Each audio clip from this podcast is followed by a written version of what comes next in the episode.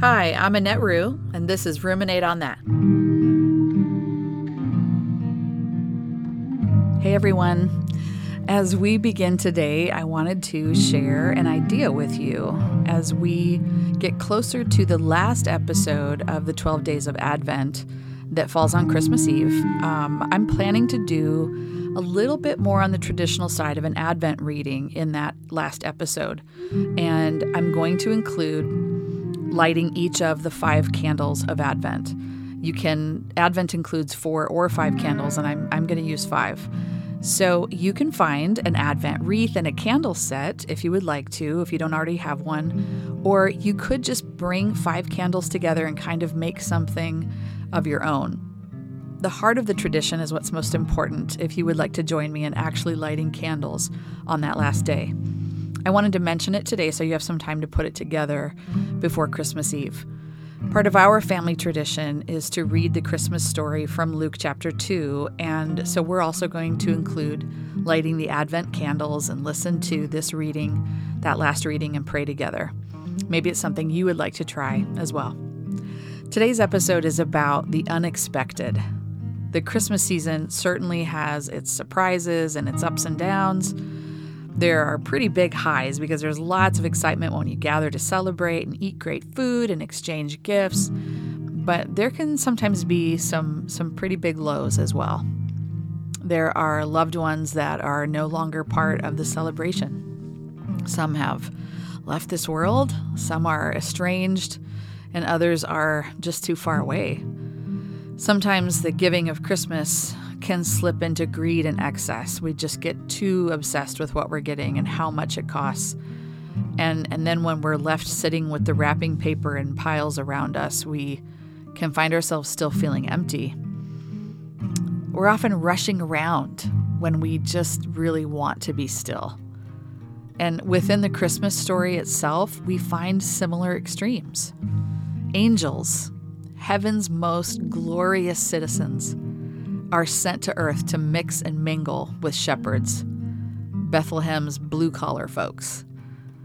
The God who chose to partner with an unwed mother and be born in a barn uses shepherds to be the first to hear the news that Emmanuel has come. Sometimes we hear people describe shepherds as outcasts of society in biblical times, and in doing some research, I found conflicting information about that. But what we know for certain is that it was definitely not a glamorous job. It was necessary, it was important to care for part of their livelihood, but it was not a top tier profession by any means. If God wanted to make a big splash and be impressive, he certainly could have picked a more prestigious group to send the angel choir to. Yet that seems to be the way that God preferred to tell his story. He often uses the unwanted and the unexpected. Aren't you so grateful for that? I know I am. The world has a habit of creating gloomy clouds over things and discarding things that, that don't fit. But God does the opposite. Isaiah 11 says that He tends His flock like a shepherd. He gathers the lambs in His arms and carries them close to His heart. That's us. God certainly rules a kingdom unlike anything the world has ever seen. He refers to Himself as a shepherd. God sends angels to shepherds, and He brings close what the world would throw away. God wraps people in His arms and heals their hearts when they feel unwanted. In these final days leading up to Christmas, we remember that angels visited shepherds.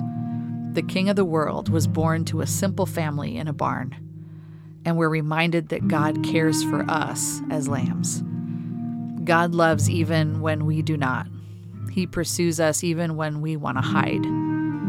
He wants us to know Him even when we've resisted everything He's asked us to do. It just doesn't make any sense.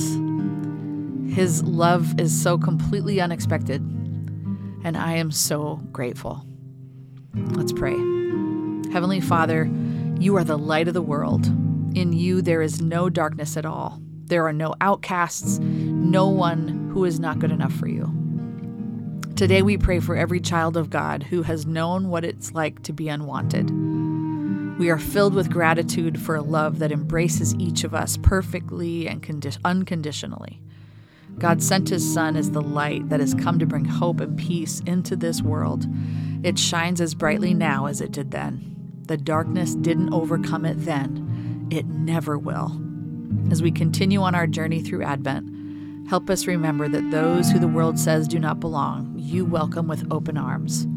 You specialize in showing up in the unwanted and the unexpected. You turn those moments into beautiful displays of love and faithfulness. Let this Christmas be another one of those moments. We welcome you into the best and worst of it all. We love you and are so grateful for the gift of Jesus. And it is in His name we pray. Amen.